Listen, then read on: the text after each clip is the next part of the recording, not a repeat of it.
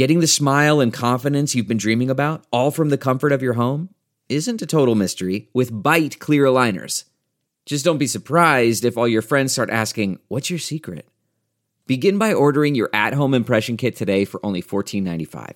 Byte clear aligners are doctor directed and delivered to your door. Treatment costs thousands less than braces, plus, they offer flexible financing, accept eligible insurance, and you can pay with your HSA FSA. Get 80% off your impression kit when you use code WONDERY at Byte.com. That's B-Y-T-E dot com. Start your confidence journey today with Byte. Delve into the shadows of the mind with Sleeping Dogs, a gripping murder mystery starring Academy Award winner Russell Crowe. Now available on digital. Crowe portrays an ex homicide detective unraveling a brutal murder he can't recall. Uncovering secrets from his past, he learns a chilling truth. It's best to let sleeping dogs lie. Visit sleepingdogsmovie.com slash Wondery to watch Sleeping Dogs, now on digital. That's sleepingdogsmovie.com slash Wondery. Hello there.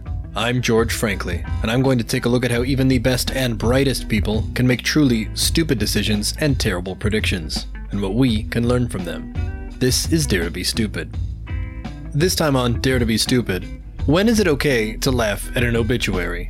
How do you survive death by public ridicule? Don't count your chickens before they hatch, and don't be a glasshole. It's the many deaths of NFTs. The NFT market is dead. The bubble has popped. Interest is gone. It has plummeted into non existence. It has ceased to be. It is an X market. Mind you, I'm referring to the boasts that came from last June, when the fledgling non fungible token, or NFT market, went from dizzying heights the month before into an utter recession. That was touted as the Big Death. Now, just a year later, the Wall Street Journal has declared the death's second coming. Quote, NFT sales are flatlining, unquote down now a devastating 92%. The NFT market has quote unquote collapsed. Mainstream press has jumped all over it, declaring an end to our long national nightmare. Reports of the NFT market's death have been greatly exaggerated, and that's great. For interested parties or anyone reading this, these assumptions have already been dispelled. Coindesk's own Sage D. Young has summed up the situation well. The smart money is still in play, but casual investors have had a massive scare. The big fish, the serious traders and investors, have had a few bad days, but many small fry have scattered entirely. Overall investor confidence is largely sustained. That's not what's fascinating here, though. A wave of mainstream doom and gloom and the inevitable obituaries is nothing new. The engagement of media with this dubious news, however, has a lot of potential value. NFTs, and by extension a wide variety of tokens, have a PR problem. The false reports of their death may be exactly what's needed to shrug off a lot of accumulated baggage. Part 1 The Understandable Contempt. There's little sense denying that NFTs have earned a lot of disdain. Every reasonable utility or redeeming quality they may have is countered or simply buried by bad actors and the worst people in the room. A valuable way for artists to take control of the ownership and distribution of their work is difficult to say with a straight face when OpenSea is rife with fraud listings. It doesn't help that the public face of NFT artwork is usually the least compelling artwork imaginable. Worse still, the premise of real token utility, that ownership is effectively a passcard, an ID, and access key to other functions, is rarely realized in view of the mainstream. In almost any field, bad actors have enormous power over the narrative, and that control has only grown more alongside the public's growing contempt. Outlets hungry for angry clicks have an ocean of god awful get rich quick schemes and junk tokens to point at and laugh. Every mishap that befalls the Bored Ape Yacht Club is played up as a universal condemnation of tokens, and every endorsement of Bored Ape Yacht Club is just about as bad. For the man on the street, bored apes and NFTs are a single circular Venn diagram. They mean exactly the same thing and nothing else. The corporations trying to dip their toes into the space are rarely captains of industry. GameStop, the retail chain that couldn't, was so fast to declare their interest in the NFT space that the drool on the announcement was even wetter than the ink. Software giant Square Enix, already under fire for leaning hard into the games as service revenue strategy, pawned major studios and legendary brands for pocket change in their hunger to pivot into NFTs. The atmosphere around corporate blockchain integration reeks of desperation and easy money. This kind of dragged out PR beating is nothing new for disruptive technology, much less the crypto space. The earliest days of Bitcoin were full of lazy, funny money takes, and it was inextricably entangled with the Silk Road in the public eye. The death of Bitcoin was declared so often and with such regularity that multiple well organized infographics track the decade of presumptive obituaries with real time updates. www.bitcoinisdead.org is a particularly nice one. It survived the laughter, in fact, it was stronger for it. It's not alone either. But first, what are the given causes of death this time? Part 2 The Convenient Death. The number being most bandied about is 92%. Daily NFT sales are down 92% since last September. As well as this, quote unquote active wallets are down 88% from November. And more importantly, Elon Musk made a mean tweet about NFTs a few weeks ago, so obviously the objective data is in. The Wall Street Journal gathered these numbers from market tracker Non Fungible, which has already disputed their interpretation.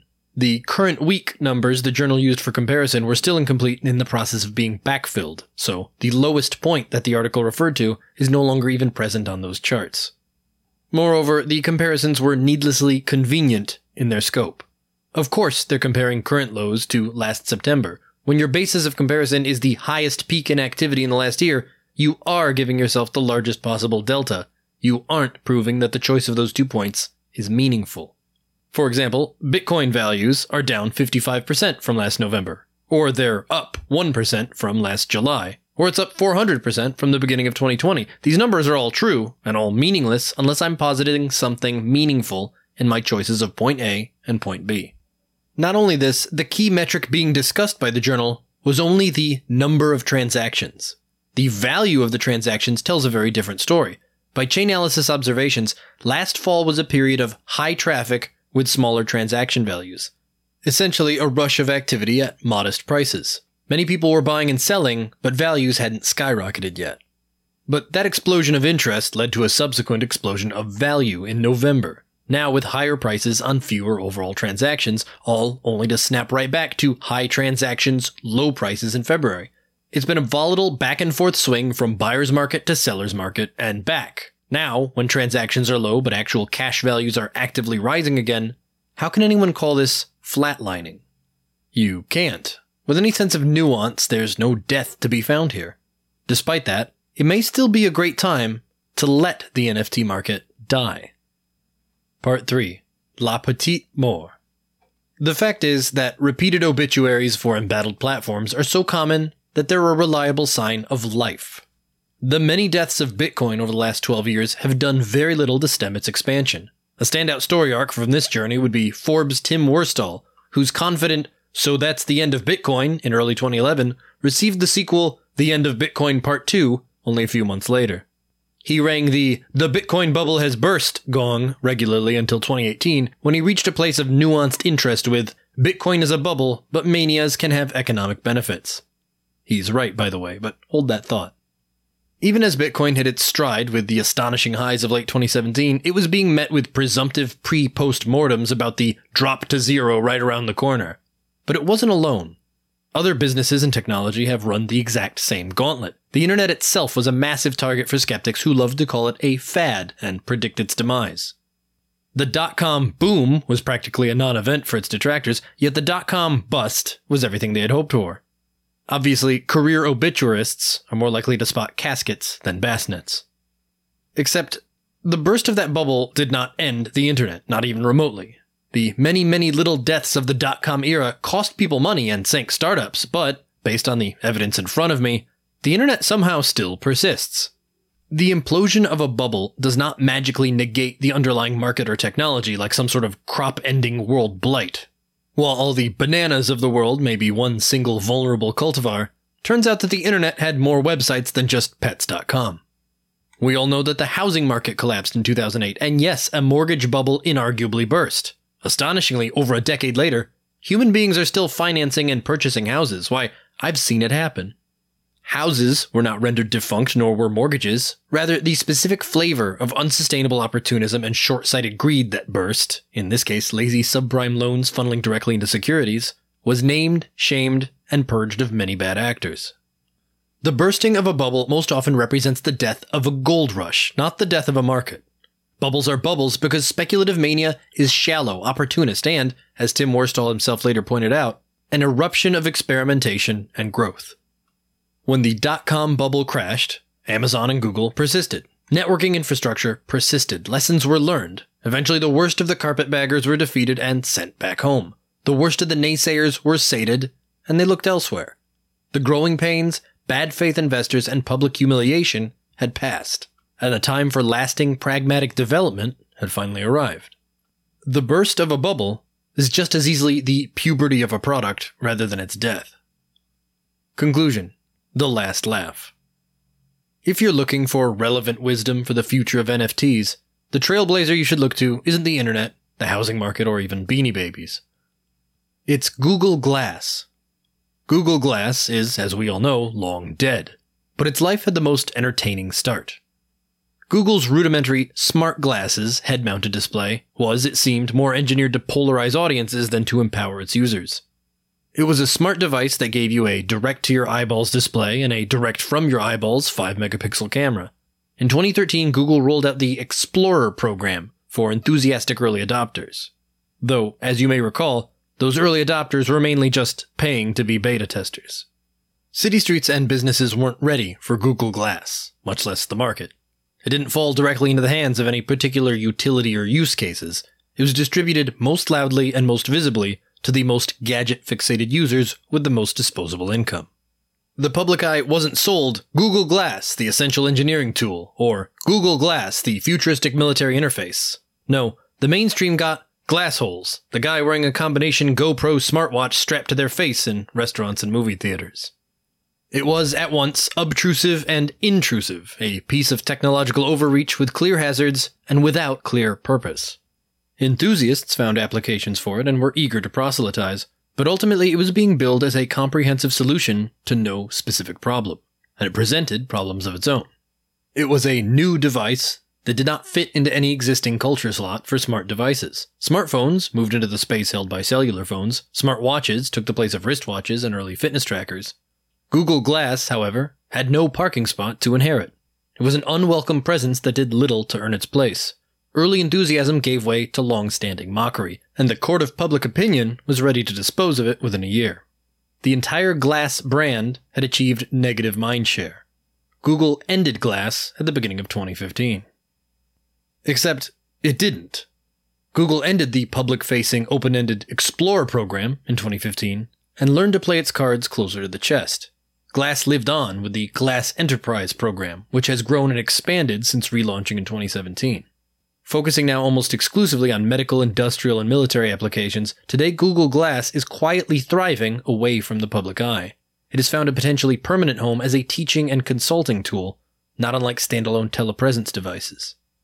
After putting the cart before the horse and creating a gold rush of blind public enthusiasm, Google allowed Glass to play dead and try again this time with a sense of purpose. Glass got the last laugh. NFTs may be blessed with the opportunity to do the same. Once the speculators, the opportunists, and the comedians see the casket, developers and creatives may finally find the freedom to explore a more durable and meaningful purpose for the maligned token infrastructure. After all, you don't need to sell a disruptive technology to the entire world, just to the people that finally need it. It's a lesson to all of us. If people are mean, you're having a really bad time, and you want to start over, just fake your death.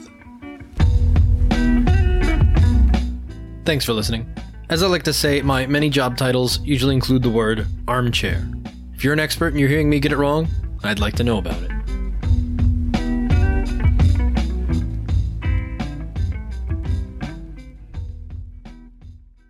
Support for this podcast and the following message come from Corient Corient provides wealth management services centered around you. They focus on exceeding your expectations and simplifying your life. Corient has been helping high achievers just like you enjoy their lives more fully, preserve their wealth, and provide for the people, causes, and communities they care about. As one of the largest integrated fee only registered investment advisors in the U.S., Corient has deeply experienced teams in 23 strategic locations. Corient has extensive knowledge spanning the full spectrum of plan planning, investing, lending, and money management disciplines. Leverage Corient's exclusive network of experts to craft custom solutions designed to help you reach your financial goals, no matter how complex they may be. Real wealth requires real solutions. For more information, connect with a wealth advisor today at corient.com. That's C O R I E N T.com. Corient.com.